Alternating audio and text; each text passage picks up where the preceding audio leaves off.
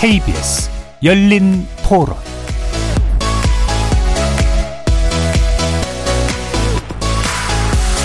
안녕하십니까. KBS 열린 토론 정준희입니다.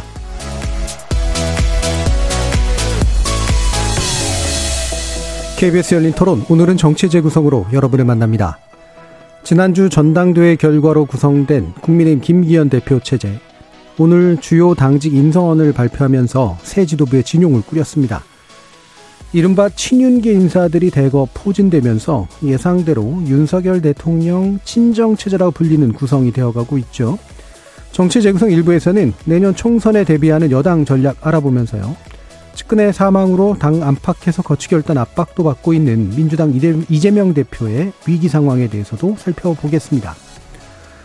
2부에서는 현 정부의 외교 전략을 평가해 보려고 하는데요. 이번 주 한일 정상회담에 이어서 다음 달 미국 국빈 방문까지 이른바 셔틀 외교 복원에 나선 윤 대통령 지난주 발표된 강제동원 해법안에 대한 반발, 비판을 잠재울 수 있을지 함께 살펴보도록 하겠습니다. KBS 열린 토론 지금부터 시작합니다. 살아 있습니다.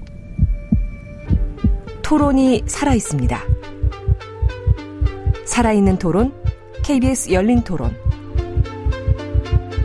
토론은 라디오가 진짜입니다.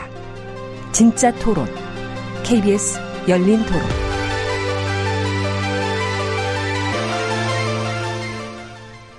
정치로 보는 색다른 시선, 정치의 재구성 함께 해주실 네 분의 논객 소개해드리겠습니다.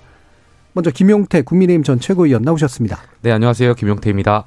하헌기 더불어민주당 전 상근부 대변인 자리하셨습니다. 네, 안녕하세요. 하헌기입니다. 최수영 시사평론가 나와주셨습니다. 네, 최수영입니다. 김주름 변호사 함께 해 주셨습니다. 네, 안녕하세요. 김주름 변호사입니다. 오늘 KBS 열린 토론 문자로 참여하실 분은 샵 9730으로 의견 남겨주십시오. 단문은 50원, 장문은 100원의 정보 이용료가 붙습니다. KBS 모바일 콩과 유튜브를 통해서 무료로 참여하실 수 있습니다. 자, 김기현 대표 체제, 아, 이제 핵심 당직자들이 인선되면서, 어, 기본적인 체제 구성이 완결, 완결되어 가고 있는 상태인데요. 어떤 평가들을 해주시는지 먼저 한번 들어보도록 하죠. 김용태 전 최고위원님. 일단은 뭐 윤핵관이라고 하는 분들이 당권을 완전히 장악했다라고 생각해도 될 것 같습니다. 뭐 일부 언론에서는 지명직 최고위원회 이제 강대식 의원을 말씀하시면서 연포탕 이제 말씀하시는 것 같은데요. 저는 그렇게 큰 의미는 없다라고 생각됩니다. 왜냐하면 네. 여섯 네. 명의 최고위원 중에 지명직 최고위원이 어떤 발언을 할 기회라든지 이런 구성 과정에서 사실 발언할 수 있는 기회가 많이 없기 때문에 또 당 대표가 지명한 인사기 때문에 지명직 최고위원 역할이 좀 많이 줄어들 것이고요. 어, 청취자 여러분들께서 좀 더 집중해야 될 것은 저는 사무총장하고 조직부총장, 예. 전략부총장인 것 같습니다. 음. 아, 일각에서는 이제 당의 살림을 한다라고 많이 알려져 있는데 이 세 분이 왜 중요하냐면 막말 마지 뭐그 정확히 말씀드려서 이제 당의 모든 권한을 장악했다라고 볼 수 있거든요. 예를 들어서 가령 조직 강화 특별위원회라는 네. 곳이 있습니다. 저희가 253개 지역구의 당협위원장을 임명하는 조직인데요.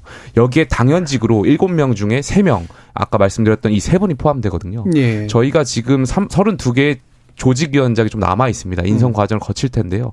어, 여기서 아무래도 어, 대통령실의 입장이라든지 어떤 당권을 장악한 분들의 입김이 조직위원장을 임명하는데 어, 들어갈 것이라고 대, 예상되고요. 그렇다면 아무래도 김기현 대표 체제에서 어, 용산의 어떠한 입김이라든지 이런 것에 있어서 당권을 완전히 장악했다고 볼 수 있다고 저는 예, 생각됩니다. 이른바 이제 지명 최고위원 화합적인 인사로 표방되긴 하지만 사실 큰 의미는 없고 어, 결국은 기타 당직 중에 이제 어, 조직 내년에 총선에 어떻게 대비할 것인가 영향력을 행사할 수 있는 분들의 입지가 확실히 어, 눈에 예. 띈다라는 말씀이시네요.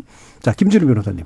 개인적인 뭐 선호도나 이런 걸 떠나서 뭐 기본적으로 이제 친윤 체제로 완전히 이제 당이 탈바꿈한 건 당연히 맞는 것 같고요. 네. 안철수 대표한테 무슨 특위 위원장인가를 제안하는데 아마 거절하신 것 같아요. 음. 그게 아마 연포탕 정신에 맞따라서 뭔가 제안을 해보려고 했던 물론 안 받을 걸 알면서도 이제 어 뭐 절차만 가져간 거라고 뭐 야박하게 평가할 수도 있겠습니다만 그보다는 그냥 그, 그러니까 그러다 보니까 뭐 이제 연포탕 위에서 충청 호남을 이제 한 명도 두지 않더라도 어, 친유, 유승민 대표랑 좀 이제 가까운다고 알려진 강대식 의원 정도를 이제 선임하면서 뭐 약간의 그런 뭐랄까요 장식적 효과를 노린 게 아닌가 싶긴 한데요. 개별적으로 보면 어차피 지금 국민의힘 같은 경우 초선 비율이 워낙 압도적이어서 초선이 많다는 것에 큰 의미를 부여하기는 어, 쉽지 않습니다만 이분들은 그래도 내년 공천에 있어서 조금 안전핀을 단 게 아닌가 오히려 이제 이걸 못단 영남권 현역 의원들 같은 경우에 좀 더 긴장하게 되지 않을까 그런 생각을 좀 많이 해봤습니다. 예, 최세영 평론가. 네, 그 외연적으로 보면은 뭐 나름 균형을 갖추려고 했던 이제 시도 흔적 이건 보입니다. 그런데 예. 내용을 들여다놓고 보면은 뭐 친윤계가 뭐 사실 사실상 당을 장악했다라고 해도 무방한 음. 그, 그 과정이라고 생각합니다. 특히나 이제 뭐 이철규 의원 같은 경우에는 이제 그 지역이 이제 강원도기 때문에 인사의 탕평, 지역의 탕평 같은 경우도 됐다고 하지만 실질적으로 대통령과 매우 가까운 분으로 알려진 데다가 사실 인수위 과정에서도 그 총괄 보좌역을 맡았기 때문에 사실 굉장한 그 한 라인이 있다고 봐야 되거든요. 그러면 이제 사실 이제 김기현 대표와도 밀접한 관계이지만 실제로는 대통령실과의 어떤 소통도 굉장히 어찌, 어찌 보면 실시간으로 이루어질 가능성도 있는 그런 이제 그 아주 중량감 있는 인사를 발탁했죠. 재선 의원이지만. 그리고 사실 박성민 의원도 PK잖아요. PK인데 네. 이제 또 윤 대통령과 매우 가깝다고 이제 알려진 그런 분이고 배현진 의원은 이제 아무래도 수도권 서울이라는 이제 그 외연 효과는 좀 갖추겠지만 그럼에도 불구하고 사실 그동안의 정치 이력과 과정을 놓고 보면은 아주 그 윤대 그 친윤의 강성이라고 네. 봐도 네. 무방할 정도 그런 정치 이력이었으니까 사실 이 핵심 어, 이새 보직은 굉장히 그 말하자면은 그 아, 대통령 과 뜻이 좀 잘 통하는 그런 인사들로 음. 했다. 그또 배현진 의원은 사실 인수위 때 김은혜 의원이 이제 그 빠지면서 네. 그, 그 자리를 이어받았던 분이기도 하지 않습니까? 이제 강대식 의원, 그러니까 사실 지명직 최고위원은 최고위원이 여기 김채호 의원 계십니다만은 그 최고위원은 선출이 됐을 때 비로소 발언권과 네. 자신의 목소리를 내는 거지 사실 지명직 네. 최고위원은 어찌 보면 이제 말 구색 가축이라든가 당의 어떤 탕평의 차원에서 이제 하는 거니까 큰 무게를 둘 필요는 없고요. 실제 또 당 대표 비서실장도 이제 뭐 TK TK지만 무색무취하다고 하지만 또 비서실장 주요 보직은 사실 아니거든요. 예. 그렇게 따지고 놓고 본다면 이제 대변인 라인들도 나름 이제 캠프와 그다음에 음. 이제 당의 초선들 중에 이렇게 조화로 조화롭게 했다지만 유상범 의원도 또 검찰 출신이기 때문에 음. 어찌 보면 이번에 라인업은 저뭐 아주 뭐 연포탕의 정신을 내었었지만 구색만 그렇지 실제로는 우리에게 그러면 그 모든 권한을 다 달라. 우리가 책임을 입증하겠다 그런 사인 같아요. 그러니까 우리가 한번 해볼 테니까 나중에 성과를 갖고 평가를 해달라 이런 지금 저는 그렇게 메시지를 읽히기 때문에 이제부터 그러면 얼만큼 정말 이런 라인업을 가지고 이제 그 제대로 성과를 내느냐 지도부가 예.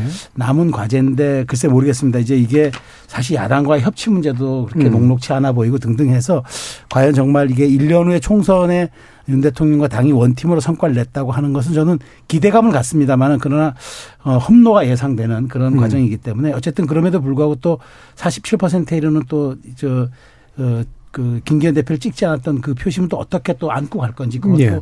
상당히 좀 고민해야 될 과제 같습니다. 예. 연포탕 잘 모르는 분들도 많을 거라서 사실은 그리고 연대포용 탕평 다 비슷한 말 거의 비슷한 예, 예. 말들이기도 하고 그런데 이제 결과도 그러면 한 자리 외에는 뭐냐 이런 얘기를 많이 계속 하시는데 자 뭐, 저는 뭐 이 당직 인선 자체는 평범하다고 생각을 합니다. 네. 뭐 민주당이라고 다를 것도 없어요. 보통 전당대회 끝나면은 그 당 대표 중심으로 해서 친 뭐 친명계, 친윤계 이렇게 해서 그냥 임명하는 게 보편적인 거고요. 네. 거기에 이제 컨셉을 좀 넣죠. 뭐 아까 말씀해 주셨던 것처럼 지명직 최고위원회 뭐 20대를 넣는다던가 뭐 여성을 넣는다던가 이런 컨셉을 좀 섞는 거지 사실은 그냥 저는 평범하게 진행했다라고 생각을 네. 하고 어차피 그 국민의힘에 친윤계 아닌 사람이 별로 없기 때문에 어떻게 구성해서든 다 친윤계 정당이라고 됐을 거라고 생각을 합니다. 다만 이제 메시지가 저는 문제가 된다고 생각을 해요. 네. 연대 포영 탕평이라고 뭐 김기현 대표는 선거 끝나자마자 말씀을 하시는데 최고위원들은 나오자마자 선거에서 패배했던 여기 앞에 계시지만 천하용인을 비롯해서 이준석계 뭐 사람들은 안 된다 네. 이렇게 공격을 퍼붓더라고요. 그러면은 당 대표가 말했던 그 탕평이랑 배치되는 어떤 얘기를 하고 있는 거지 않습니까? 사실은 이 정무직 당직자 외에 총선이 다가오면 공관위원장이라든지 또 그 인선을 어떻게 하는지를 가늠해 볼 모멘텀들이 있거든요. 근데 이 방금 그 최고위원들이 하는 얘기를 들어보면 계속 이렇게 갈 것 같다. 소위 명예 당 대표를 중심으로 바지 당 대표가 앉고 뭐 친윤 정당으로 가는 어떤 수순을 계속 보여주는 거 아니냐라고 네. 일단 전 전망하고 있습니다. 예. 사실은 이제 그러니까 그 강대식 의원이 아니라 예를 들면 뭐 본인들은 제가 볼 때는 안 한다고 하셨을 것 같긴 하지만 뭐 평택의 유이동 의원이나 아니면 안철수 캠프에서 핵심적인 역할을 했던 김영우 전 의원이나 이런 분을 부총장급으로 예. 한명 선임을 했다면 음. 그제서야 이제 탕평이다 이렇게 얘기를 좀 연대다 포용이다 이런 얘기를 좀 할 수 있지 않았을까 저는 생각이 들고 음. 초선 강대식 의원으로는 조금 뭐 무게감이나 중량감 이런 거에 비춰봤을 때는 물론 이분도 단체장도 하시고 뭐 이러셨던 분입니다만 좀 모자란 부분은 지울 수 없을 것 같습니다. 예. 네, 강대식 의원께서는 아무래도 개인적인 그런 의미도 좀 들어갔을 것 같아요. 무슨 말이냐면 대구 동 동구 의리신 걸로 알고 있는데 네. 거기가 지금 공천 경제 굉장히 치열합니다. 음. 지금 모 비례대표 의원께서 거기에 사무실을 내셨거든요. 그러다 보니까 아무래도 예. 뭐 탕평이나 이런 연포탕의 의미도 있겠지만 음. 아무래도 본인의 어떠한 공천 문제라든지 여러 가지 역할이 예. 좀 고, 려된것 같습니다. 근데 예. 지도부 입장에서 보면은 이게 선거 때 했던 약속을 충실하게 지키는 것이기도 합니다. 왜냐하면 당정 일체론 이런 얘기 했지 않습니까? 연대포용 예. 탕평이 아니라 그래서 그냥 약속한 대로 하고 있다라고 평가할 수도 있는 거죠. 예. 그래서 이제 안철수 의원과의 관계 문제 뭐 그렇게 중시하는 것 같지는 않은데 왜냐하면 뭐 일단 만남은 있었긴 합니다만 뭐 흔히 뭐 말씀하신 것처럼 실제로 이제 당권 경쟁에서 이제 밀려나면 당분간은 그냥 조용할 수밖에 없는 그런 상태이긴 한데 고발건이 또 있었잖아요. 네. 뭐 이런 것도 어쨌든 마무리는 돼야 될 것 같은데요. 최선 평론. 그렇죠. 네, 마무리는 돼야 되겠죠. 근데 음. 거기서 이제 두 갈래 결이 있잖아요. 네. 이제 캠프에서 직접 이제 고발 공수처에 고발한 거는 이제 강승규 수석에 대한 네. 시민사회 수석 강승규 의원 건이고 그다음에 그 행정관들에 대한 고발은 이제 그 지지자들이 했단 말이에요. 네. 별도 트랙으로. 했기 때문에 제가 보기엔 이제 고민을 하겠죠. 그러니까 이 문제를 어떻게 처리해야 이제 실제로 이제 뭐 당에 나중에 갈등과 이제 그 내용들 좀 수습하는 이제 그런 좀 말해 균열을 좀 수습하는 이제 그런 과정이 되겠는데 제가 보기엔 그럼에도 불구하고 대통령실에 대해서 굉장히 엄중하게 문제를 제기했기 때문에 두 개를 다 뭐 철회하기는 좀 그럴 것 같고 음. 아마 별도로 좀 그 별도 트랙으로 하지 않을까 싶어요. 그래서 네. 재발 방지 촉구라든가 공무원의 어, 정치적 엄정 중립을 위해서 어떤 그 말하자면 뭐 시범 케이스라 그러나요? 그런 점에서 그걸 하긴 하되 그렇다고 뭐 수석을까지 끝까지 끌고 들어가는 것들은 또 사실은 음. 좀 정치적 부담이 있기 때문에 그건 아마 뭐 좀 전략적으로 고민 시간을 두고 좀 고민하지 않을까 싶습니다. 뭐 그건 이제 이건 고발이기 때문에 뭐 취하라면 또 뭐 되는 걸로 제가 알고 네. 있거든요. 그래서 네. 그런 점들 이제 뭐 고민하고 있을 것 같은데 어쨌든 안철수 의원이 이제 오늘 가장 먼저 만났던 거는 나름 의미가 있는 것 같아요. 왜냐하면 음. 그 만일 그래도 그 전체 당원수의 4분의 1, 4명 중에 1명의 지지를 얻었던 안철수 의원이기 때문에 사실은 그게 큰 뭐 정치적 의미가 작다고는 볼 수는 없거든요. 그런데 네. 바로 흔쾌히 수락했고 제가 알기로는 오늘부터인가 지방 순회 일정을 다니면서 지지자들에게 인사를 하는 일정이었는데 조금 뒤로 미뤘다고 하더라고요. 그리고 이제 이러기 여기 대해서 본인도 바로 이렇게 협조했던 협조하는 모습을 보여주는 거는 본인도 당에 착근하는 과정을 두겠다라는 이제 그런 뜻인 것 같고 또 어쨌든 당분간 몇 달 동안은 김기현 대표의 시간이니까 그 시간을 존중해 주겠다는 뜻도 있는 네. 것 같아요. 근데 다만 이제 문제는 이렇겠죠. 안철수 의원이 어떻게 정치적인 행위를 하든지 간에 당에서 정말 소중한 정치적 자산처럼 얼마나 예우해주고 접근해주고 그리고 대통령실도 존중해주느냐 이 부분이 얼만큼 가시적인 좀 표현력으로 나타나느냐가 중요할 것 같아요.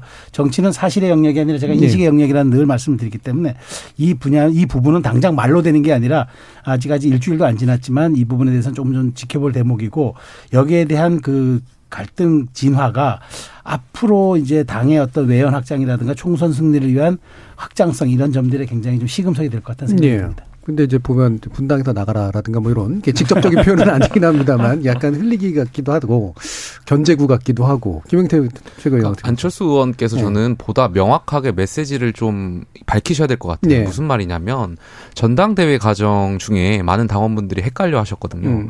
그러니까 유난연대라는 표현을 하시면서 음. 그 당시에 정무수석께서 전당대회 과정 중에 저희 당을 찾아오셨잖아요. 네. 그러면서 사실 안철수 의원께서 당시 좀 어떻게 보면 피하는 모양새를 좀 보이셨거든요. 그러다가 조금 전에 말씀하셨던 것처럼 선거 막바지에 음. 대통령실 향해서 이제 고발을 음. 하셨잖아요.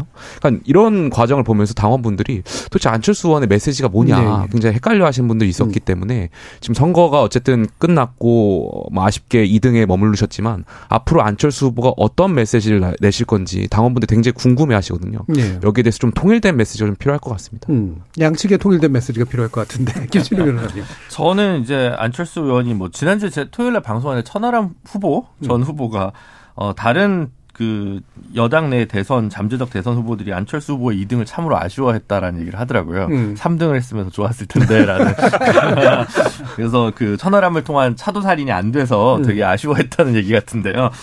글쎄 그래도 어쨌든 이제 2등을 했기 때문에 어느 뭐 물론 이제 뭐 여러 가지 인수위원장 출신으로는 좀 만족스럽지 못하다고 보시는 분들도 있겠습니다만 어쨌든 어, 당 안에서 착근하는데 시민권을 획득한 과정이라고 저는 생각을 하고요.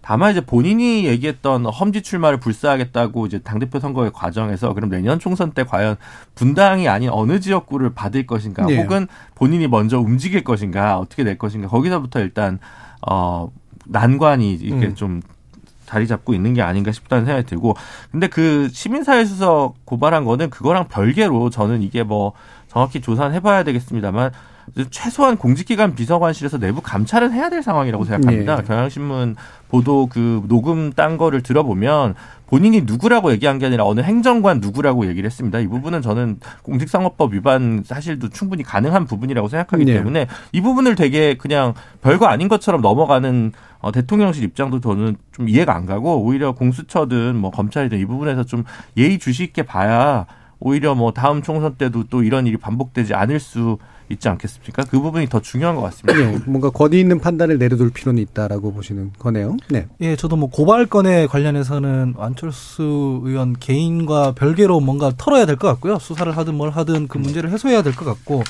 안철수 의원과의 관계로 치면은 당장 봉합은 될 것 같습니다. 네.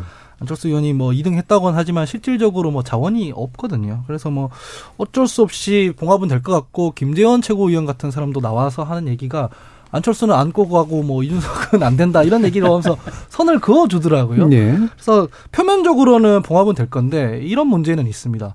이게 신뢰 회복까지 갈 것이냐라는 음. 차원의 문제는 있어요. 사람이 다 하는 일이기 때문에 정치라는 건 이번 전당대회에 걸치면서 윤핵관과 대통령실에서 어디까지 할 수 있는지를 다 보여줬어요. 그러니까 뭐 처음에는 그 비유하자면 그런 거잖아요. 손들어 움직이면서 쏜다. 아무 말 하지 않으면 아무 일도 없을 것이다. 이런 걸 하는 과정에서 신뢰가 다 깨졌을 거거든요. 그래서 사실 다음 총선 때도 보면은 그 불안감을 안철수 의원은 계속 안고 갈 겁니다.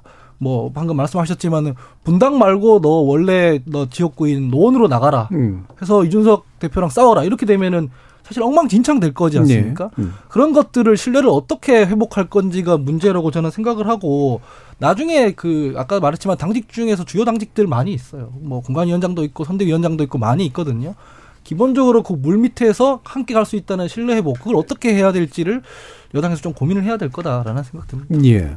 또한 가지 그래서 3등을 한 이제 천하람 후보와 함께 이제 이준석 전 대표 그러니까 나름대로 아, 큰 어, 일정한 세력이 이 안에 담길 수 있구나라고 하는 모습을 보여준 거는 그들 측면에선 성과인데 예, 김영태 최고위원도 사실 그 일부 이시기도 하셨고요. 근데 이게 이제 간직되면서 갈 수 있을까? 지금 당장 보면 굉장히 세게 아마 당 지도부나 이런 데서는 뭔가 조치를 취하거나 공천 과정에서도 굉장히 불이익을 받거나 이럴 것 같은데 어떤 상황이신지 좀 말씀 들어볼까요? 근데 뭐 저는 이준석 전 대표나 천하람 위원장이나 뭐 여당의 핵심 실세분들이 뭐 죽인다라는 표현도 지금 일각에 쓰기, 쓰고 있는 것 같은데 네. 뭐 정치인을 죽인다고 해서 저는 죽을 것 같지는 않고요. 음. 결과적으로 지금 지도부가 새로 꾸려졌고 1차적으로 평가를 받아야 할 시점이 저는 전주울 재선거라고 생각해요. 음. 당장 4월 달에 전주울 재선거가 있는데 저희가 지난 지방선거에서 조배숙 당시 전북 어, 지사께서 전주 완산에서 아마 19에서 20%를 득표하셨던 것 같습니다. 그렇다면 이번 지도부가 이제 꾸려졌고 저희 전주 선거에서 과연 어, 전주 후보께서 당선이냐 혹은 몇 퍼센트의 득표를 하시느냐가 이번 지도부의 아마 첫 번째 어, 결과 성적표가 나올 거라고 생각되고요. 거기에 따라서 또 이준석 대표의 어떤 입지도 또 달라질 것 같습니다. 음. 만약에 이번 지도부에서 지난 어, 전북도지사의 그 전주 안산구의 득표보다 낮은 퍼센트가 나온다면 그래서 여기에 대해서 아마 이준석 전 대표의 입지가 더 올라갈 수도 있지 않을까 대한 생각도 있습니다. 예, 김준호 교수. 저는 뭐 전주는 정은천 의원이 불출마 선언하면서 예. 약간 음. 김이 새버린 지역구가 돼서 큰 의미를 부여를 안 하고 있었는데 김용태 최고께서 얘기하시는 부분이 어떤 건지 저도 한번 고민을 좀 더 해보겠습니다. 음. 사실 그 고민을 안 했었고요. 오히려 어떤 걸 봤냐면 그 이기인 후보가 청년 최고 후보로 나와서 장해찬 의원한테 석패했는데 18% 정도의 지지율이었던 것 같습니다. 네. 천하람 후보가 얻은 지지율은 15%입니다. 음. 오히려 더 적었다는 거죠. 그러니까 그러면 누구 표가 더 확장성이 많았던 거냐 아니면 천하람 후보로는 어, 아직 실제로 어, 친윤계를 견제해야 된다고 생각하는 당내의 어떤 유권자들, 당원분들 어, 책임 당원 분들 보기에는 조금 아직 체급이 미진하니까 안철수 후보 쪽으로 표가 이동했을 거라고 저는 좀 보고요. 네. 그러니까 어디가 서로의 뭐 바닥인지는 사실 좀 알긴 어렵습니다만, 그러니까 지금 비윤의 구심을 누군가 확실히 차지하고 있다고 보기는 좀 어려운 것 같습니다. 뭐 음. 뭐 안철수 후보는 친한 분들이 최고위원회에서 처음에 컷오프가 돼가지고 그 새가 좀 미미해 보였지만 어쨌든 결과적으로 본선에서는 2등을 사수를 한 거고 그에 비해서 뭐 천하용인 팀은 이제 언론과 뭐 민심에서 많은 지지를 받았지만 어쨌든 당내에서는 좀 어, 그만큼의 바람으로까지는 어, 폭풍까지는 못 불었기 때문에 그런 점에서 보면 비윤 체제에 대한 의구심과 이대로 총선을 이길 수 있을까라는 보수 유권자층이나 중도층의 의구심은 여전히 살아 있는 반면에 그걸 구심으로 할 수 있는 인물이 하나로 이렇게 단일되기는 좀 어려운 상황에서 그 그, 그 상태에서 과연 이제 내년 총선까지 어떠한 변화가 비윤 어떤 마이너리티에게 있는가 음. 기회가 올 것인가 기회가 오더라도 제 말은 어, 전치할 수 있을 것인가 그 상황을 그 부분이 약간 물음표가 떨어지고 그게 어떻게 보면 개혁 보수라고 자처하는 분들 어떤 과제가 아닐까 싶습니다. 예. 유튜브에서 고래뿔님이 최수영 평론가님께서 자주 말씀해 주시는 정치는 사실이 아니라 인식의 영역이라고 하신 거 동의합니다. 근데 이런 상황이 최선은 또 아닌 것 같아요. 자꾸 대중의 인식을 왜곡하려는 시도가 늘어나면 사실과의 괴리는 커지고 유권자의 현명한 판단에 장애물이 될 테니까요. 라는 말씀도 주셨는데 어, 아까 이제 바닥이라는 표현을 쓰신 게 이제 바닥이 아니라 네. 토대라는 네. 아마 네, 의미로 네, 이제 네, 네, 쓰신 것 같은데 이 토대가 사실입니까? 인식입니까? 예. 글쎄 토대가 사실이어야 하는데 예. 그 토대가 정말 사실이어야 할 사실인지도 저도 잘 모르겠습니다만은 예, 제가 여기서 국민의힘의 이제 지도부가 그다음에 이준석 전 대표가 예. 어떻게 다시 정치적으로 말하자면 재평가를 받거나 혹은 재기가 되거나 다시 또 뭐 더더 추락하거나 음. 이 이거는 국민의힘 사정에 달린 게 아니라 저는 예, 민주당 예. 사정에 달렸다고 봐요. 어. 그러니까 이게 제가 뭐 이거는 뭐 정치 뇌피셜로 하는 건 아니고 이재명 대표 체제가 존속하는 한 어쨌든 그 반대급부적 차원에서 예. 국민의힘의 지지 당 지지도가 곧 대표 그러니까 지도부 지지도가 아니겠습니까? 그렇다면 저는 별 큰 차이는 없다고 봐요. 음. 지금 이게 유지될 거 유지될 겁니다. 그런데 만일 하나 이재명 대표 체제가 흔들리면서 비대위가 가거나 혹은 뭐 어떤 어떤 식으로든 그 그게 변동성이 생기면은 거기에 따라서 저는 국민의힘 지도부도 변동성이 생기라 봐요. 네. 그래서 그때 생기는 변동성에 따라서 확장성이 더 필요하고 중도에 대한 소구력이 필요하다 싶으면 이준석 대표도 끌어안아야 되는 상황이 올 수도 있고 네. 그게 아니라 그러면은 당분간 올해 연말까지는 이 상태로 굴러갈 수도 있는 거고 그래서 저는 이 이쪽 국민의힘 내부 사정에 따라서 아, 이준석 대표의 또 정치적인 어떤 영향력 필요성 이런 것들이 저는 평가받는 게 아니라 오히려 외부 요인에 따라서 받을 가능성이 매우 높다고 봐요. 음, 예. 그러면서 이제 과연 올 연말 지나가고 연초가 올 때 대통령 지지율로 과연 우리가 왜냐하면 대통령 얼굴로 선거를 치르겠다는 게 새 지도부의 공약이었으니까.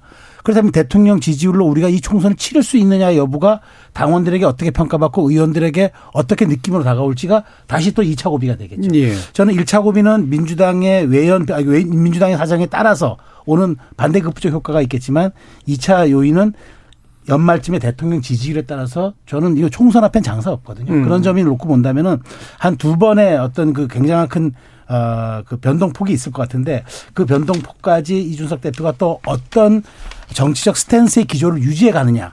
이것도 사실은 봐야 됩니다. 왜냐하면 이준석 대표도 정치를 이제는 상당히 이제 고수가 됐기 때문에 이제는 전직 당 대표 아닙니까? 네. 그렇기 때문에 이렇게 뭐 같이 일했던 네 분들과 함께 그 전략적 고민을 하겠지만 이준석 대표도 이런 상황에서 어떤 수위 조절의 메시지나 스탠스로 내 정치적 아이덴티티를 유지해 나가는지 음. 이것도 굉장히 기술이 필요할 겁니다. 그 부분도 예. 한번 지켜볼 대목이라고 생각합니다. 음. 결국 이제 전투적으로 대립해야 되는 상황이 생기면서 전투적으로 결집하는 그 현재 구도가 아니라 약간 양쪽 구도가 좀 무너지면 네. 이준석 대표에게 또 다른 가능성이 아마 생길 수도 네. 있다. 네. 다만 그 메시지 관리는 잘해야 된다. 그러니까 그게 참 애매한 지점일 것 같아요. 네. 예, 예. 자, 하기 부대변인. 제가 이거는 지난주에 음. 이 열린 토론에서 옆에 이준석 대표 그 방송 같이 하고 나서 느꼈던 건데 예. 이게 제도가 조금 그 전과 다르긴 하고 당원 구성과는 다, 당원 구성도 좀 다르긴 하지만 이준석 대표가 출마 본인이 출마했던 그 전당대회랑 이번 전당대회랑 이 차이가 큰 게 있는데 본인이 못 느끼는 것 같다는 생각을 했어요. 뭐냐면 이준석 대표가 본인이 출마했을 때는 지지자들이랑 싸우려고 하지 않았어요. 네. 이를테면 세대 포이론 이런 거 들고 들어와서 신규 지지층과 기존 핵심 지지층이 좀 손을 잡자. 그 손을 잡아서 탄핵의 강을 건너야 그 손을 잡을 수 있는 것이고 그래야 정권 교체가 된다. 예. 이런 얘기를 주로 했었고 그다음에 어, 민주당에서 혹은 진보 진영에서 정책 실패했던 부분들, 뭐 젠더 갈등이나 이런 부분들 그런 부분들의 전선을 그으면서 뭐 이 진보 진영을 아주 많이 괴롭혀 왔었습니다. 예. 근데 지금 이준석 대표나 그 천하용인이나 이런 분들 보면 전선이 주로 어디 그여 있냐면 윤석열 대통령한테 그여 있고 예. 그저 기존 방송에서도 보면은 민주당이나 진보 진영에 대한 공격을 전혀 안 해요. 음. 그럼 지지층 입장에서 보면은 예전에는 아 이 젊은 사람들이 지금 원래 있던 기성 정치인보다 민주당이랑 더 잘 싸우겠다. 저 사람 말대로 하면은 지지층이 확 확산돼서 뭐 덩치가 더 커져서 정권 교체가 되겠다. 이런 기대를 심어줬는데 네. 지금은 지지층이 어떻게 생각하냐면 저 사람은 민주당이랑 싸우는 게 아니라 우리랑 싸우는 거네. 음. 어, 대통령이랑 싸우는 거네. 불안해한단 말이죠. 네. 그렇게 했기 때문에 이 지, 지층과 같이 해서 덩치를 크려고 하, 키우려고 하지 않고 싸웠던 결과가 지금 실제로 지난번에 본인이 출마했던 전당대회보다 음. 더 낮은 성적을 받았던 거라고 생각을 하거든요. 그래서 입지를 구축을 하려면 본인이 가, 원래 가지고 있던 포지션이 뭐였는지를 다시 성찰하고 그걸 회복해야 된다라는 생각을 합니다. 예, 조언을 해주셨어요. 예, 근데 그러면 김명태 최고위원님 민주당의 이재명 대표 체제에 대한 비판을 한번 그러면 들어봐야 될 것 같네요. 뭐, 저는 그 최수영 평론가께서 예. 말씀하신 거에 굉장히 동의를 합니다. 그러니까 예. 그 하원기 부대변인 말씀하신 것처럼 좀 다르게 야당과 여당일 때는 좀 다른 이유가 있는 것 같고요. 최수영 평론가 말씀하신 것처럼 지금 민주당의 상황이 사실 음. 비정상이다 보니까 많은 국민들께서 민주당하고 국민의힘하고 잘하기 경쟁을 해야 되는데 예. 그렇지 못하고 있잖아요. 민주당 지금 계속해서 이 뒤에서 말씀드리겠지만 어 글쎄 이재명 대표를 둘러싼 그런 사법적 리스크 의혹이라든지 여러 가지 사법적 그런 뭐 비서실장의 안 좋은 선택 이런 것들이 계속 민주당 비이상적이고 비상식적인 일들이 발생하다 보니까 여당에서 뭔가 혁신이나 개혁을 이야기하더라도 뭔가 안정감 있는 그러한 지지층의 좀 선택이 있었지 않았나 예. 생각을 다시 해봅니다. 예. 거꾸로 돌리면 하원기 부대변인은 왜 당원들하고 싸우냐 이런 식의 얘기 안 들어요? 저 저는 한 7대 3 정도인데 예. 보통 그 윤석열 대통령이나 대우 투쟁을 하면서 예. 이제 하려면은 저희 당이 잘못하는 거에 대해서 지적을 해야 그게 합리적이라는 평가를 받으니까 예. 진영 논리가 아니라 그래서 얘기를 하는 건데 그 이준석 대표도 마찬가지예요. 지난 전당대회 출마했을 때 SNS에 보면 전선이 아주 다채롭습니다. 장혜원 의원이랑 싸우고 뭐 음. 이준 저기 진중권 교수랑 싸우고 그러면서 당내에서 발생하는 그 비합리적인 얘기들 뭐. 뭐 극우 유튜버들이 하는 얘기라든가 부정선거론엔 또 선을 긋고 이런 게 있었는데 지금 이준석 대표가 선을 긋는 그 전선은 어디냐면 뭐 엄석대, 개고기, 윤핵관 이런 얘기밖에 안 하는 거예요. 네. 국민의힘 당원, 국민의힘 지지층 입장에서는 저 사람들이 국민의힘에서 정치해야 될 이유가 뭐냐라고 할 거잖아요. 그래서 그런 차이가 있는 거다. 그 포지션을 어떻게 회복할 건지를 고민해야 될 것 같고 저도 그 고민 같이 해야겠죠.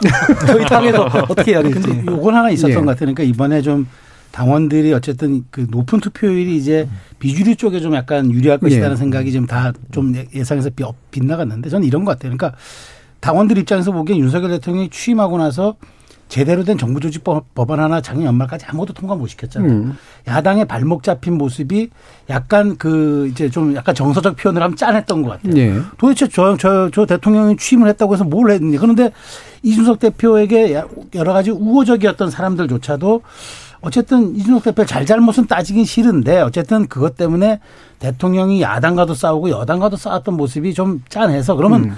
한번 총선까지 한번 해봐라. 라고 했던 것 같아요. 그러니까 네. 오히려 야당과의 교착 상태가 오히려 이 당원들의 결집도를 좀 더 가져왔던 측면이 있는 그렇죠. 것 같아서 네. 그거는 이준석 대표가 생각지도 못했다라면 변수일 수 있어서 저는 그런 것은 정치적 환경에 따른 부산물이기 때문에 좀 안타깝지만 받아들일 수밖에 없는 것 아닌가 생각이 또 있습니다. 음. 저는 이제 대통령실의 고민이 이중적일 것 같습니다. 네. 하나는 이제 2016년 총선을 보면 뭐 찐박 간별사가 등장했는데 한석 차이로 일당을 민주당한테 내줬는데 그걸 가지고 그렇게 큰 패배라고 생각하지 않았던 것 같아요. 그 당시 음. 박근혜 정부가. 그리고 이제 그 당시 이정현 수석이 그 대표가 또 선출되지 않았습니까? 그러니까 이제 어차피 어느 쪽도 과반수를 점유하지 못하는 거면 그 정도면 크게 문제가 안 되고 여당으로서 국정 운영은 어느 정도 할 수 있다. 다만 여당 자체가 좀 더 일사불란하는 것이 좀 더 효과적이고 기능적이겠다 이런 판단을 할 수 있을 거라고 생각을 하고요. 다만 이토록 전력 투구를 했는데 거기다가 당원 100% 투표인데 52%밖에 못 얻었다. 근데 거기서 물론 이제 굉장히 보수적인 성향의 황교안 후보의 득표 8%까지 앞서 60%는 보수라고 치고 40%는 지금 다른 얘기를 하고 있는데 그러면 적어도 우리가 총선을 이기려면 어느 정도의 확장, 비윤에 대한 포용은 필요할 것 같다라는 판단을 할 것 같고 거기서 가르겠죠. 안철수 대표는 좋고 이준석 전 대표는 곤란하다라는 식으로 약간 선을 어느 정도 그을 것 같습니다. 만약에 용산이나 새 지도부에서 어느 정도 그 선은 분명 있을 것 같은데 왜냐하면 지난 지방선거 때도 질 수도 있다는 걸 알면에도 불구하고 김은혜 수석을 경기도지사 후보로 냈던 분들이기 때문에 어느 정도 박빙의 선거만 보장된다면 약간의 의석수 출혈은 감소하더라도 음. 어 완전히 반윤 세력에 대해서는 선을 긋는 공천과 총선을 치르려고 하지 않을까 이렇게 보여집니다. 예. 또 비슷한 문제 의식이 민주당 안에도 있을 것 같은데요. 지금 한쪽에서는 이 대표 체계가 유지가 되면 결과적으로 총선 진다라는 인식을 가지고 있는 분들이 있고 또 오늘도 이제 뭐 몇몇 의원들의 얘기가 남았습니다 만 오히려 우리 당원들의 지지를 이제 흐트러트리는 그런 일, 결과가 빚어서 결국 대패로 이어질 것이다라는 뭐 예상까지도 하고 있습니다. 과연 어떤 식의 대책들을 마련해 나가는 것이 필요한지 아직은 또 약간 이르긴 합니다만 하원기 부대는 어떤 이야기들이 되고 있는지 말씀 주시죠. 저는 뭐 위, 그 이재명 대표의 리더십에 위기가 없다라고 말하는 건 음. 타조 같은 거라고 봅니다. 진짜 현상이 있는데 그걸 리더십에 아무 위기가 없다고 하는 건 거짓말이죠. 리더십에 문제가 없으면은 그, 그 체포동의안 왔을 때 이탈표가 안 나와요. 근데 이탈표가 그만큼 나왔다는 것 자체가 이미 리더십에 부재가 있는 것이고 네. 그 리더십을 어떻게 세우느냐가 관건이 될 텐데 이게 총선으로 치면 사실 저는 당 대표 얼굴 때문에 총선이 어떻게 뒤집히고 하는 말에 대해서 잘 신뢰하진 않아요. 이를테면 네. 2020년 총선에서 이, 이해찬 대표가 뭐 잘하고, 잘하고 이해찬 대표가 뭐 대중적 신뢰가 뭐 높고 인기가 있고 그래서 이겼던 건 아니거든요. 보통 총선이라는 것은 대통령 긍정 평가율 혹은 부정 평가율에 많이 연동이 됩니다. 그래서 음.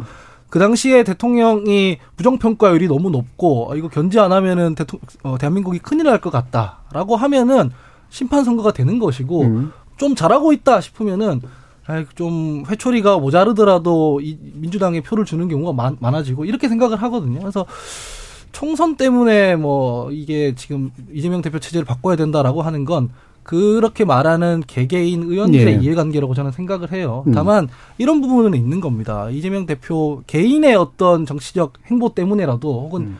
그 미래에 벌어질 일 때문이라도 하던 대로 가서는 안 될 것 같아요. 음. 이를테면 하던 대로 왔을 때 이미 그 이탈표가 그만큼 벌어졌는데 다음에 체포 동의안이 넘어왔을 때 의원들이 판단을 바꾼다? 저는 네. 그렇게 생각하지는 않거든요.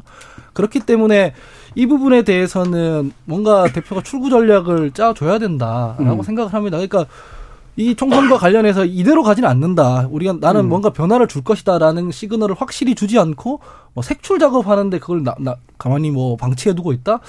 이러면 민주당이 내홍이 더 심해질 것 같다는 네. 생각이 듭니다. 당신 때문에 질 거야라고 얘기하는 것도 과장이지만 이대로 문제 없어. 그러니까 밀어붙여라고 얘기하는 것도 문제가 있다. 예, 왜냐면은 음. 이재명 대표는 그냥 당 대표 하는 게 아니라 나중에 대선 나가려고 하는 거지 않습니까? 예.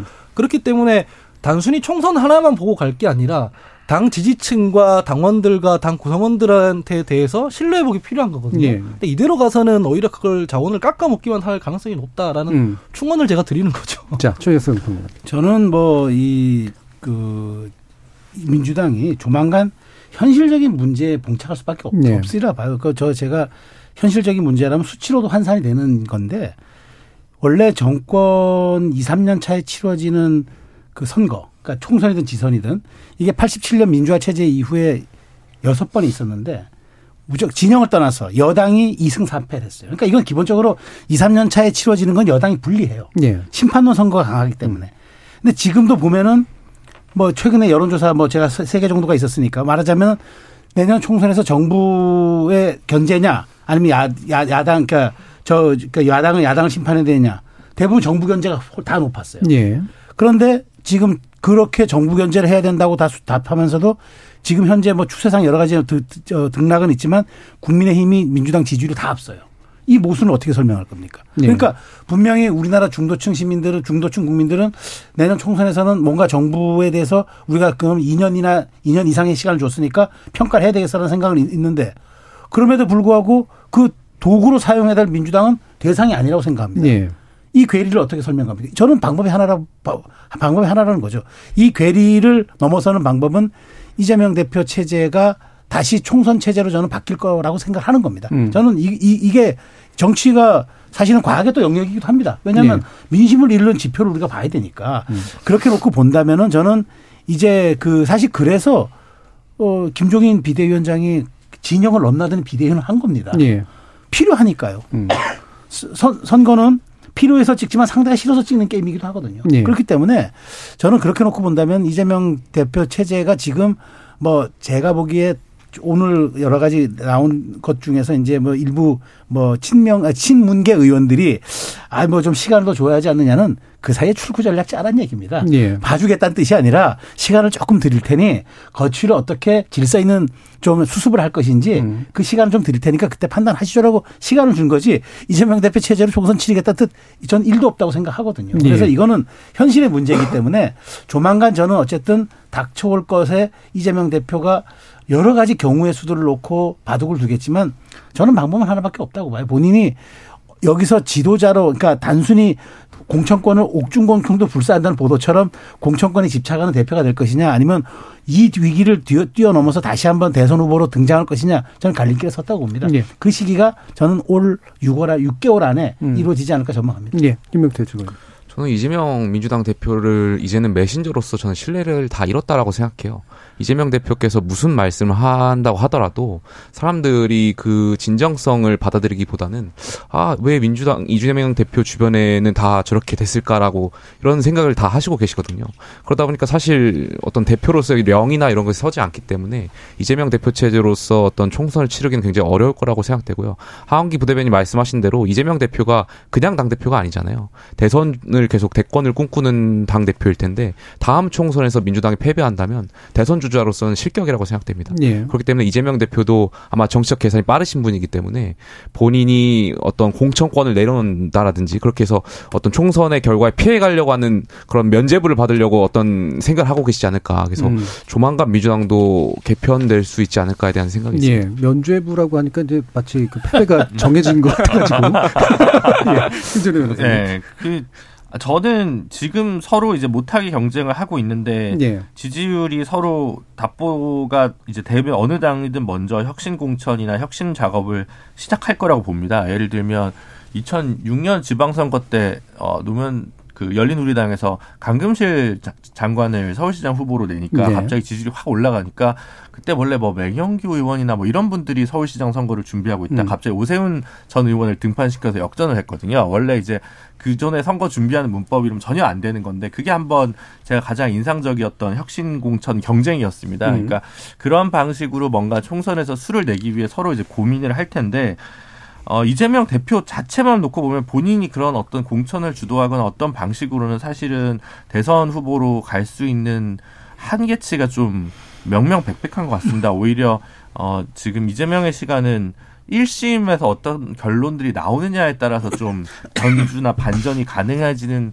어, 정도로까지 어, 가버린 게 아닌가. 그 전에 이재명의 시간이 분명히 있었는데 그 시간을 충분히 활용하지 못하고 네. 검찰의 리듬에 이렇게 결국은 끌려가 버렸기 때문에 그게 뭐 불가피했든 어쩔 수 없든 요령부득이든 뭐 어떻게 평가하든 다 다르겠습니다만 현재 객관적인 어 현실이 그런 것 같습니다. 그래서 지금 뭐 본인이 예를 들어 당 대표를 내려놓거나 아니면 뭐 비대위원장을 내놓고 아니면 다음 총선은 불출마 선언을 하든 아니면 당 대표는 네 빨리 빨리 내려놓고 다음 총선은 뭐 그래도 출마를 하든 뭐 그 정도 선에서 결국은 스스로 결단할 수밖에 없지 않을까라고 보여집니다. 예. 뭐 일부 마치기 전에 하우기 부대는 마지막으로 더 말씀 주시죠. 뭐 저는 아까 전에 최성 평론가님 얘기했던 그 반사이익도 못 얻는다. 이 괴리를 어떻게 설명할 거냐라고 했을 때 추정이지만 설명할 수 있어요. 왜냐하면 2020년도에 보면 당시 미래통합당이 항상 민주당보다 지지율이 한 10% 포인트 이렇게 떨어졌었거든요. 근데 딱 4월 선거 선거하는 그 주만 비등비등하게 올라왔었어요. 그때 음. 결집이 발생하기 때문에 네. 윤석열 대통령이 지금 자기 당에 대해서도 저렇게 무소불위의 어떤 권한을 행사하는데 막상 이 사람들이 투표장에 들어가 보면은 그래 민주당이 발목 잡았기 때문에 윤석열 대통령이 권한을 제대로 행사하지 못했어라고 생각을 안 한다는 거죠. 그래서 그때는 막상 구조상 반사 이익을 얻어낼 수 있다고 저는 생각을 하는데 그것만 가지고 이재명 대표가 어떤 리더십이 다시 어, 회복이 돼서 대선 주자로 굳어질 수 있을 것이냐 이거는 한번 고민을 해봐야 된다 예. 이런 말씀인 거죠. 그러니까 투표 일에 그러니까 최종적인 견제 심리가 민주당이 받아 안는 방식이 되긴 하겠지만 현재 구조로 그거를 어, 제대로 좀 이렇게 총선 전략이라고 볼 수는 없기 때문에 뭔가를 준비할 필요가 분명 있다라는 말씀까지 들었고요. 자, 이어지는 2부에서 또 이제 대통령, 우리 정부의 이제 최근에 외교 정책 관련된 이야기를 좀 나눠볼 테니까요. 1부는 이 정도에서 마치도록. 여러분은 KBS 열린 토론과 함께하고 계십니다. 토론이 세상을 바꿀 수는 없습니다. 하지만 토론 없이 바꿀 수 있는 세상은 어디에도 없습니다.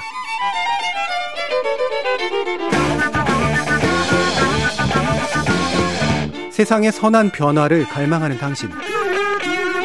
정답이 아니라 질문의 힘을 믿는 당신. 우리 KBS 열린 토론에서 만납시다.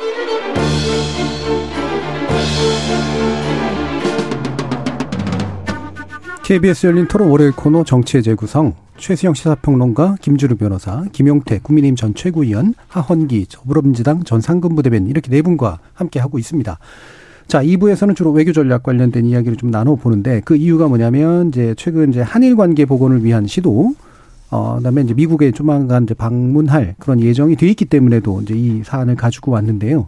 어, 먼저 김영태 전 최고위원께 여쭙겠습니다만 약간 뜬금없는 질문일 수도 있는데 셔틀 외교 복원이라고 하는데 도대체 정확하게 셔틀 외교로 뭘 하고 싶은 것일까? 이게 셔틀 외교라고 하는 건 사실은 우리가 바라는 바는 있는데 서로 다른 이해가 당사자가 있어가지고 다 조정, 거중 조정을 해야 되는 그런 상태 같은 것들이 있잖아요. 중재자 역할 같은 거, 이런 걸 텐데 뭘 중재하려고 하는 걸까가 궁금해지기도 하거든요.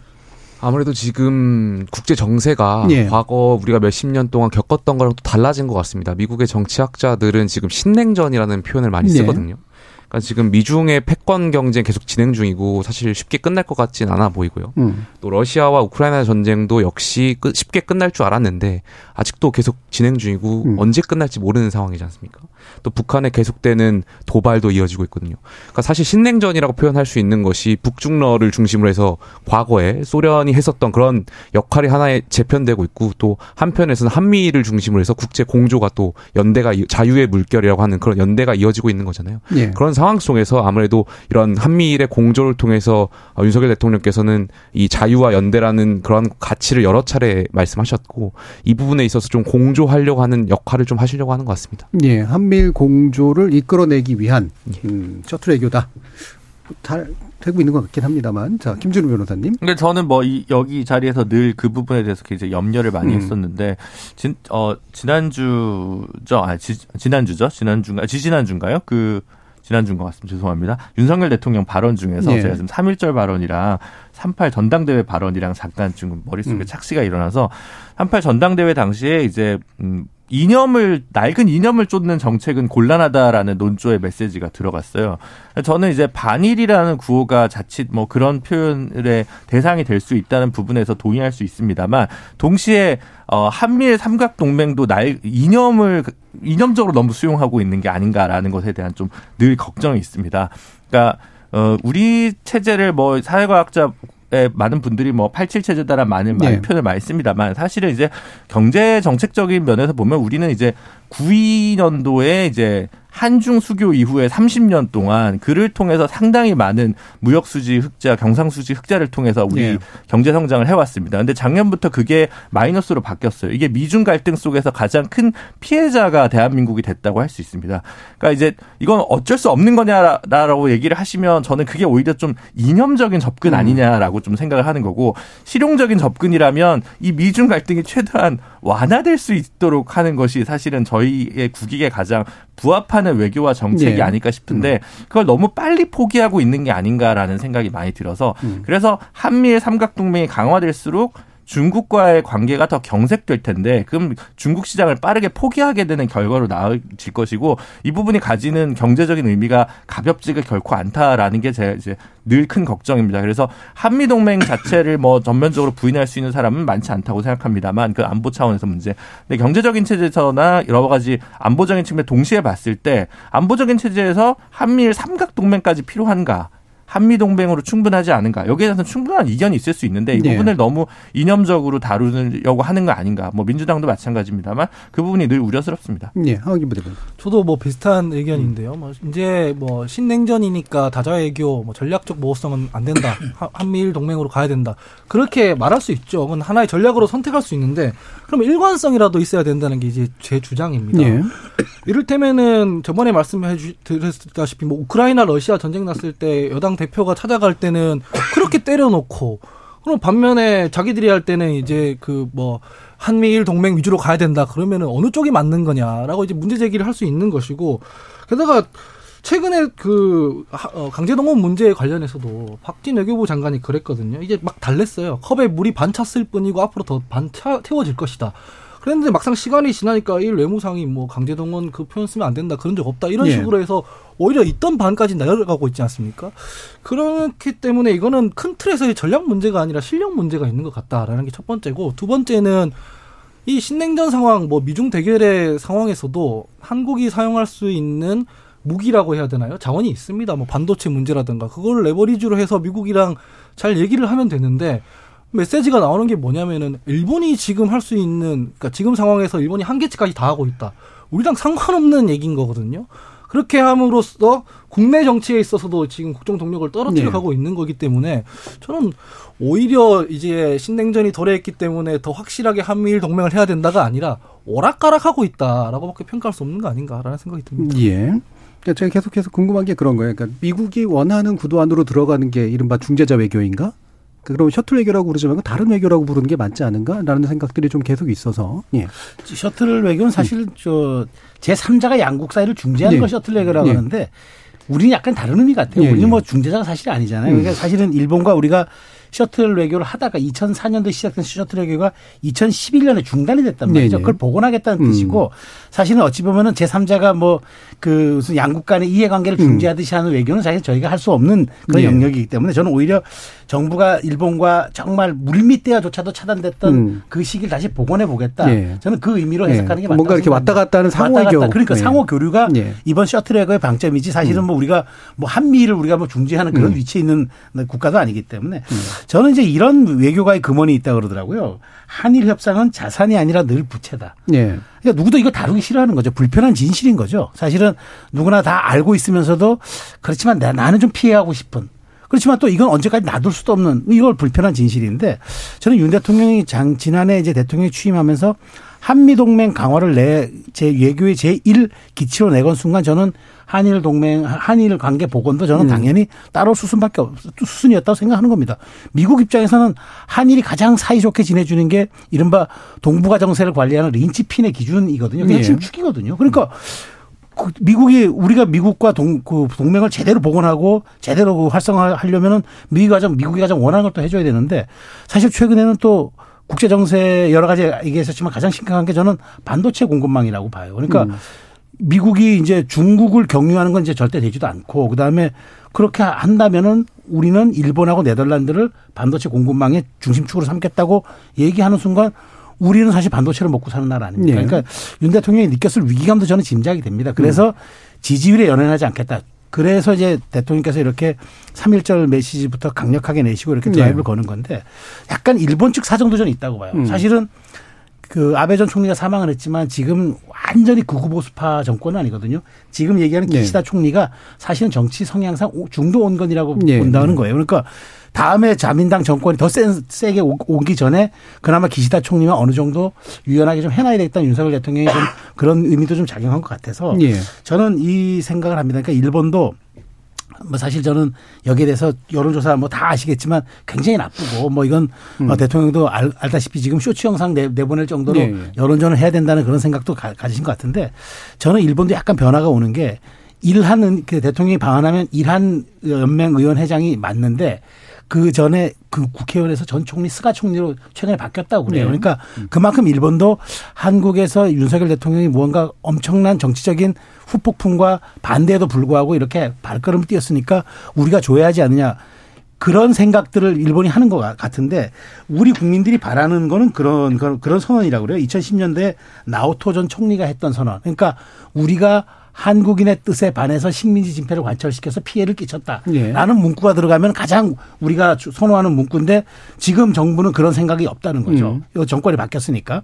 그 2010년도 얘기고 그런 어떤 여러 가지 이게 복합적인 상황인데 저는 어쨌든 지금 판단하기 조금 이르고 한일 한일 정상회담 한미 정상회담 가지고 윤 대통령이 어떤 외교의 성과의 보따리를 갖고 오느냐를 가지고 전 최종 평가를 해야 된다고 봐요. 그래서 네. 지금 우리가 대통령이 꺼내놓은 카드가 카드 가지고 이게 부족하다, 이게 지금 성, 덜 성숙한 거다, 우리가 굴복한 거다 이렇게 평가할 수 있어 요 야당에서 네. 평가할 수 있으나 뭐 저는 야당 그렇게 한, 할 수도 있다고 봐요. 왜냐하면 뭐 야당이 그렇게 해야 우리도 밖에 나가서 봐 이렇게 야당이 이렇게 반발하는데 나도 얼마나 고, 민하겠어라고 레, 버리지로 활용할 수는 있으나 저는 그렇지만 지금 윤석열 외교의 실패다라고 단정하기는 음. 어렵고 4월 한미 정상회담까지 봐서 어떤 성과를 가져오냐에 따라서 다시 후속적으로 평가하는 게 올바른 평가겠다라는 예. 말씀드리겠습니다. 일단 조만간 일본 방문에서 만날 것 같은 느낌이 그렇죠. 들고 예. 그다음에 4월에 또 국빈 방문 미국을 하게 되면 그까지는 단계적으로 뭔가 이제 일본이 나오는 반응과 함께 패키지들이 형성이 될 것이다 네. 이런 판단들 하세요. 김준우 변호사님. 근데 다른 외교 협상이랑 좀 다른 부분이 오늘도 이제 그 강제징용 관련 피해자 소송 당사자인 음. 뭐 김성주 씨, 이춘식 씨, 뭐 양금덕 씨가 제3자 변제 정부 안에 받지 않겠다고 네. 발표를 하지 않았겠습니까? 당사자가 반대하는데 이게 뭐 해결이 났다고 정리가 될 수 있는 부분이 아니고 본인이 제3자 변제를 안 받아서 그 강제동원 재단에서 돈을 안 받게 되면 음. 이 문제는 계속 남는 문제거든요. 음. 그러니까 만약에 이제 저는 뭐 일본 정부 그리고 이제 65년 이후에 일본 정부의 태도를 봤을 때 완벽한 뭐 국민 정서에 부합하는 사과나 이런 게 어, 일본 대내 정치를 봤을 때도 뭐 가능할 거라고 생각할 정도로 순진하지 않습니다. 하지만 음 그렇다고 해서 지금 이 당사자들 자체가 뭔가 지소미아나 이런 거면 국가 간 문제인데 이건 국가 간 문제가 아닌 상황에서 국가가 나서 가지고 완전한 해결을 도모하는 것도 아니고 어정쩡한 수준에서 이렇게 봉합을 하려다 보니까 문제가 좀 생긴 것 같거든요. 그리고 이제 너무 어 한일 관계 정상화 회복에 조, 초점을 맞추다 보니까 오히려 스스로 가져갈 수 있었던 어떤 협상의 여지나 딜도 좀 작아진 부분이 있지 않은가라는 네. 생각이 들어서 글쎄 최수영 평론가님 말씀대로 그 뒤로 받을 수 있는 게 뭔지는 있, 다면 모르겠습니다만 당사자들 문제가 아니라 국익 차원에서라도 근데 저는 이제 이렇게 이를 통해서 한미일 삼각 동맹을 더 강화해서 사실은 우리가 가장 1위 그 흑자국이 중국이었는데 작년에 베트남으로 바뀌었습니다. 중국이 더 이상 큰 흑자국이 아니기 때문에 그렇게 바뀐 거거든요. 이, 이 문제는 그럼 도대체 어떻게 해결할 건지. 지금 미중 갈등이 다시 벌써지고 있는 문제는 뭐 안보 차원의 문제가 아니라 미국의, 어, 공, 국익을 위해서 이제 선택한 미국의 전략인데 그 전략에 우리가 조응하는 것이 반드시 한국의 국익에 부합하는 거냐 그 부분에 계속 물음표가 남는다는 겁니다. 근데 기시다 후미오 총리가 뭐 역대 내각의 입장을 계승한다 이런 정도의 워딩을 쓴 것은 이유가 있고 맥락이 다 있어요. 그 일본 참의원에 들어가 보면 뭐 사토 마사이사 이런 사람들은 되게 극우적인데 뭐라 그러냐면은 반성 사과 이런 얘기 하면 안 된다라고 따지고 질의하는 과정에서 기시다 총리가 이게 변명하는 과정에서 예. 뭉개인 거거든요. 음. 그러니까 이거보다 더 나아갈 수가 없어요. 일본은 음. 지금 국내 정치 상황상. 그러면은 우리나라에서 미국이랑 얘기를 할 때 이 공간을 자꾸 열어줘야 되는 거거든요. 음. 아, 우리는 잘 지내보려고 하는데 그러려면 일본도 노력을 해야 되는 거지. 우리가 그냥 일방적으로 따라갈 수는 없는 거다라는 어떤 그러한 움직임도 있어야 하는데 그게 전혀 없고 그냥 일본에 일방적으로 따라가면 그냥 가지고 있을 카드조차 다 날리는 거 아닌가라는 예. 생각이 드는 겁니다. 예, 김명태. 이 강제징용 문제 관련해 가지고 많은 국민들하고 이야기하다 보면 정부의 그 발표가 머리로는 다들 이해하신다고 해요. 음. 그러니까 이성적으로는 이해가 된다. 그러니까 무슨 말이냐면 1965년 그 한일 청구권 협상 과정에서 양국이 너무 그 식민지배에 대한 불법성에 대해서 이해가 다르잖아요. 당연히 네. 우리나라 입장에서는 당연히 불법성에 대해서 뭐 여기에 대해서 이야기 논쟁할 필요가 없다라고 생각되고요. 일본은 지금 그것을 인정하지 않다 보니까 이런 문제가 지금 몇십 년 지나서 계속 문제가 돼 가는 것인데요. 그러니까 국민들께서 현실적으로 이 몇십 년 동안 이러한 문제가 제대로 해결되지 않고 봉합되지 않은 상황에서 이 문제 풀려다 보니까 앞으로 미래의 한일 관계도 중요하고요. 그러다 보니까 지금 정부의 그런 입장 이 굉장히 머리로는 이해가 이해되지만 가슴으로는 이해가 지금 안 된다는 거지 않습니까? 어떤 국민의 자존심이라든지 국격에 대한 문제라든지. 네. 그래서 저는 정부가 이러한 현실적으로 내세운 방법이나 방안에 대해서는 동의하는데 이 부분에 있어서 피해자를 좀 더 설득하거나 음. 국민을 설득하는데 이해가 조금 부족했던 것 같다라는 좀 음. 아쉬움이 있고요. 앞으로 여기에 대해서 더 적극적으로 설득해야 되는 자세를 임해야 된다고 생각되고요. 또 이제 한일 간의 정상회담이 예정되어 있는데 저희가 저희 대한민국 정부가 굉장히 많은 적극적인 자세로 임했다라고 저는 생각됩니다. 그렇다면 물론 어 피해자 어 제3자 변제 그러니까 병존적 채무 인수 뭐 누가 배상하느냐 뭐 중요한 문제일 수 있겠습니다. 미래로 나아가는 데서 저는 그렇게 큰 중요한 문제는 아니라고 생각해요.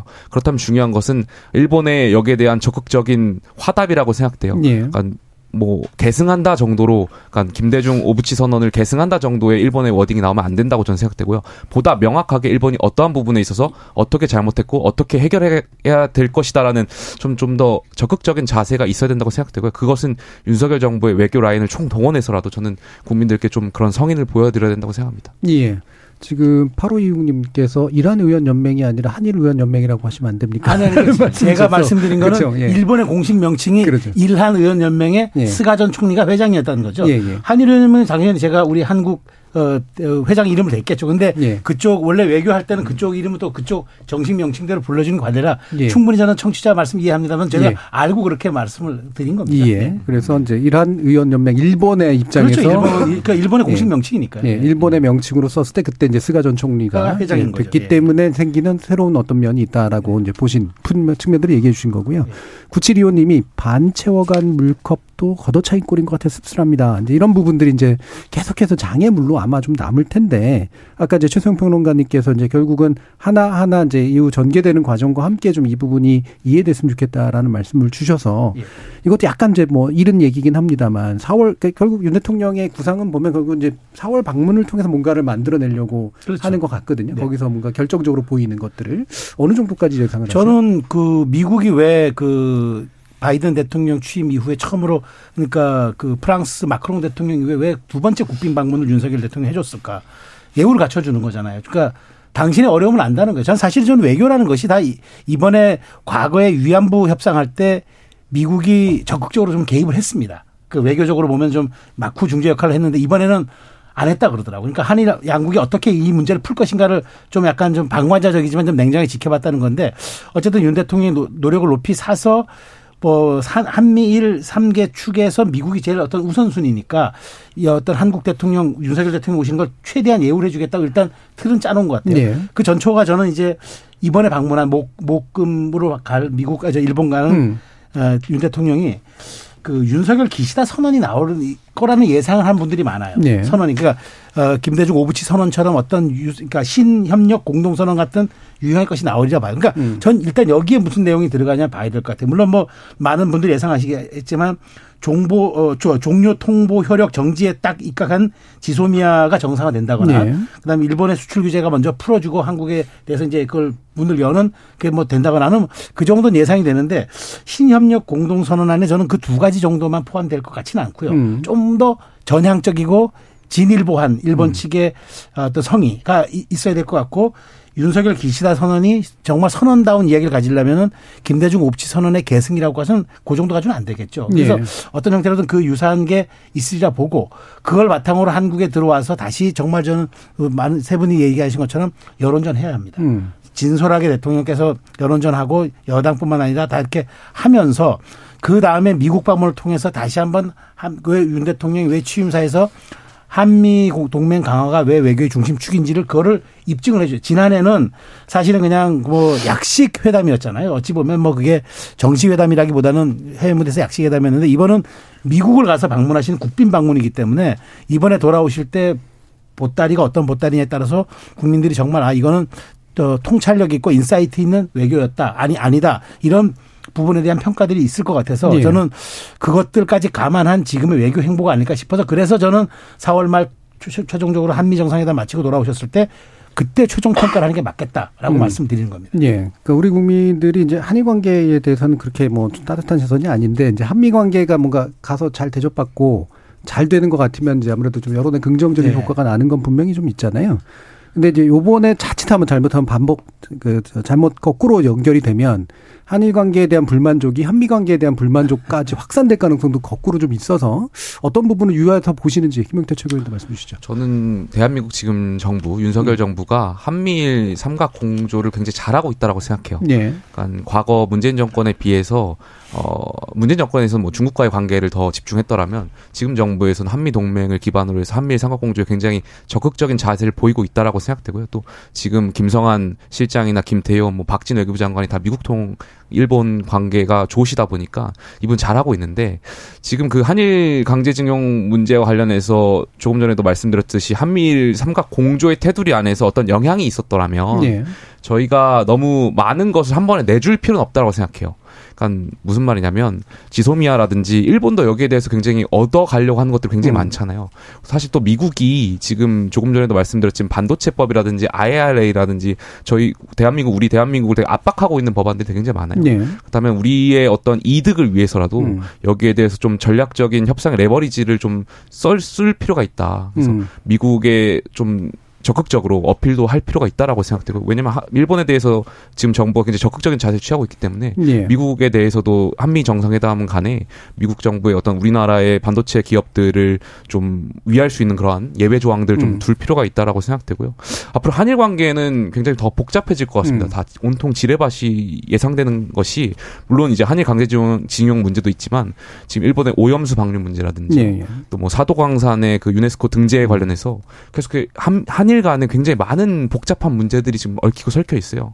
그렇기 때문에 이번 문제를 좀 계기로 해서 좀 더 개선할 수 있는데 어, 주안점을 둬야 될 것 같습니다. 예. 그 얘기를 좀 더 이제 그러면 더 적극적으로 해석하면 한일 관계든 한미 관계든 간에 우리가 국익 관점에서 뭔가 얻어내는 게 좀 있어야 예, 예. 그렇죠. 우리 여론에도 긍정적으로 작용할 것이다라고 예. 저희가 충분히 한미일 삼각 공조를 적극적인 자세를 예. 취하고 있기 때문에요. 음. 그러니까 이런 문제인데 문재인 정부 때 이제 중국과 이 얘기를 하셨는데 그때는 이제 미국에서 막 미사일 사거리 풀어주고 이랬잖아요. 예. 그러니까 미국도 한국과 중국과의 관계를 알아요. 음. 그렇기 때문에 뭔가를 해줘야지 이 한국도 여기 좀 딸려오고 이게 외교인 거잖아요. 근데 지금 미국 같은 경우에는 한국이란 최혜국에 대해서 뭐 IRA 아까 말씀하셨지만 최소한의 혜택도 안 주고 있는 음. 거거든요. 왜냐, 왜냐하면 그냥 딸려가기 때문이에요. 그러니까 일테면 미국에 가서 일본이 이 정도까지는 양보를 해야 우리도 여기까지는 협상을 할 수 있다라고 해야 미국이 개입을 할 거잖아요. 근데 어차피 시키는 대로 다 하기 때문에 굳이 그거를 대우를 안 해주는 겁니다. 일본도 마찬가지예요. 이 정도까지는 일본이 양보를 해야 뭐, 뭐, 한국도 이 한미일 동맹에 대해서 뭐 적극적일 수 있다. 이게 있어야 되는데 아 일본이 지금 할 수 있는 한계치까지 이거밖에 없으니까 우리는 다 해준다 이러면은 그 두 나라 입장에선 저희한테 뭘 해줄 이유가 없어지는 음. 거잖아요. 음.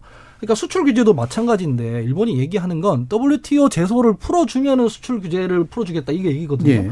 근데 이게 되게 안 좋은 선례를 남기는 겁니다. 왜냐하면 아베 총리가 이제 회고록에도 적어놨지만 이거는 강제동원 문제에 대한 사법부 판결에 대한 보복 조치라고 분명히 얘기를 했어요. 근데 부당한 거거든요. 이 부당한 거에 대해서 부당한 보복을 당하고 나서도 그냥 이 외교 문제 때문에 아무런 그 뭐 어떤 조치를 안 하고 그냥 뭐 철회하는 이런 선례를 남긴다. 이게 과연 후과를 치르지 않고 넘어갈 수 있을 것인가 음. 걱정이 될 수밖에 없는 네. 겁니다. 그러니까 중국의 정책 변화도 있고 미국의 정책 변화도 있는 상황에서 우리는 중국 시장을 크게 잃었고 미국에서 환영받는 거는 현대차나 삼성전자가 미국에 직접 투자한다 할때 환영받는 거잖아요. 그러니까 우리가 얻는 게 뭐죠라고 하는 거에서 요 몇 년간 사실 어 뭐 집권 정당이 누구냐를 떠나서 굉장히 사실 손해 보는 외교를 몇 년간 해오고 있었다고 생각합니다. 그 부분이 저는 크게 걱정인 거고 그래서 뭘 따오겠다는 거지?라는 네. 이제 의문이 하나 드는 거고요. 다른 하나로 좀 외교를 좀 폭넓게 보면 아까 이제 뭐 강제동원 문제는 어느 정도 정리가 된 것 같습니다만 어, 베트남전에서의 그 한국군의 민간인 학살 문제와 관련해서 1심에서 한국 정부의 네. 책임을 네. 인정하는 판결이 음. 났습니다. 근데, 근데 정부가 지금 항소했어요. 음. 어, 그러면 이제 베트남에서 우리가 저질렀던 문제에 대해서는 부인하고 일본 정부에선 책임을 묻는다? 이 양가적인. 거기다가 지금 우리 가장 큰 흑자 국가는 베트남인데 그럼 베트남과의 관계는 앞으로 어떤 식으로 풀 거냐? 이걸 전부 이념적으로 우리는 죄가 없고 늘 피해자였다는 서사를 반복하는 그런 보수적 이념을 추동해가지고 우리 경제가 과연 살아날 수 있을까요? 우리 경제가 유지될 수 있을까요? 그 질문에 대해서 표만 보는 게 아니라 실제로 국익을 생각하는 보수의 지도자나 그런 발언들은 왜 나오지 않을까요? 이런 게 저는 굉장히 고민입니다. 예, 고민이시랍니다. 김영대 저는 그래서 역설적이게도 야당하고 예. 시민단체 역할이 되게 중요한 것 같아요. 예. 그러니까 two game level 이론이라는 국제정치학의 전략 이론이 있잖아요. 예. 야당과 시민단체가 여기 에 대해서 더 비판하고 목소리를 내신다면 저희 정부가 앞으로 미국과 일본과 협상하는 과정에서 우리 정부 우리 내부의 국내 정치 상황이 이러이러했기 때문에 좀 더 win-set이라는 그 협상력을 더 높일 수 있는 예. 계기가 될 수도 있, 있기 때문에 전 야당과 시민단체가 여기에 대해서 더 적극적으로 목소리 내주시는 것도 좀 필요하다고 생각합니다.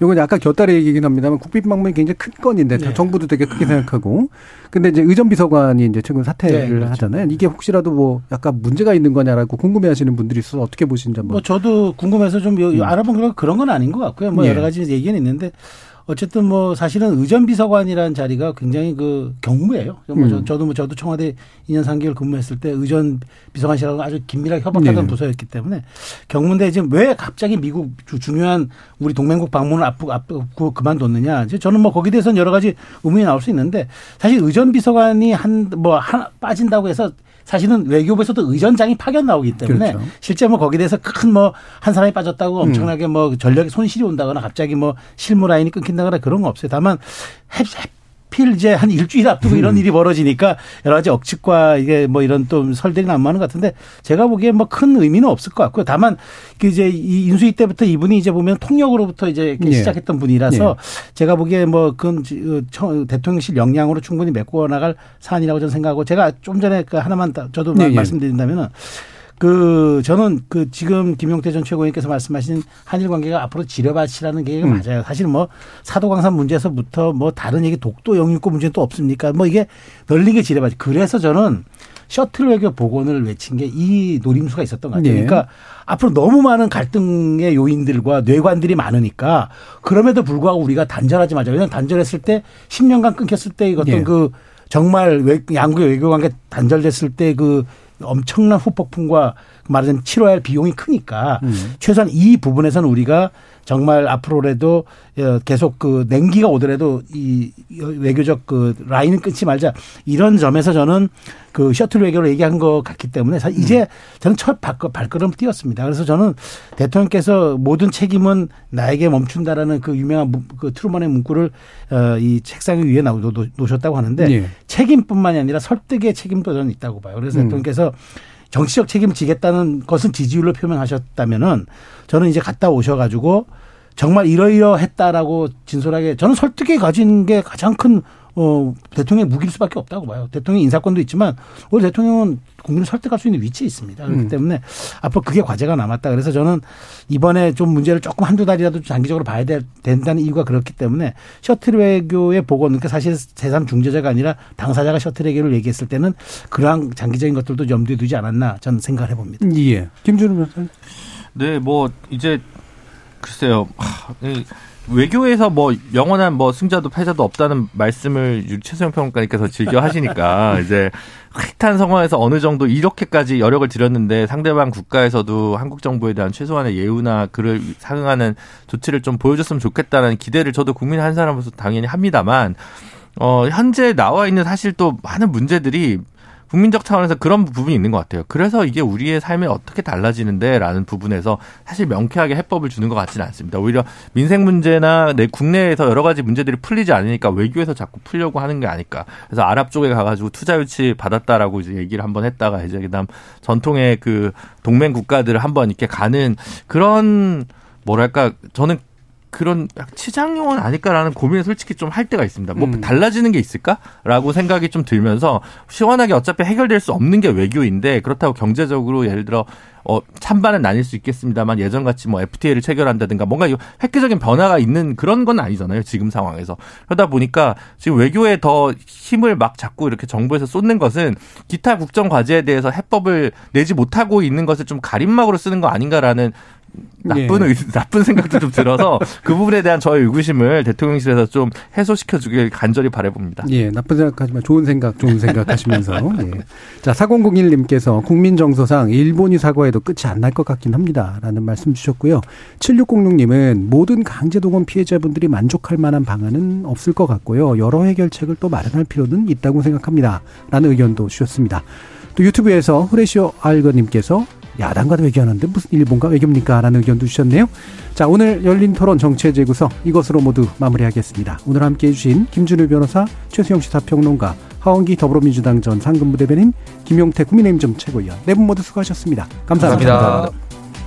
저는 내일 저녁 7시 20분에 다시 찾아뵙겠습니다. 지금까지 KBS 열린 토론 정준이었습니다.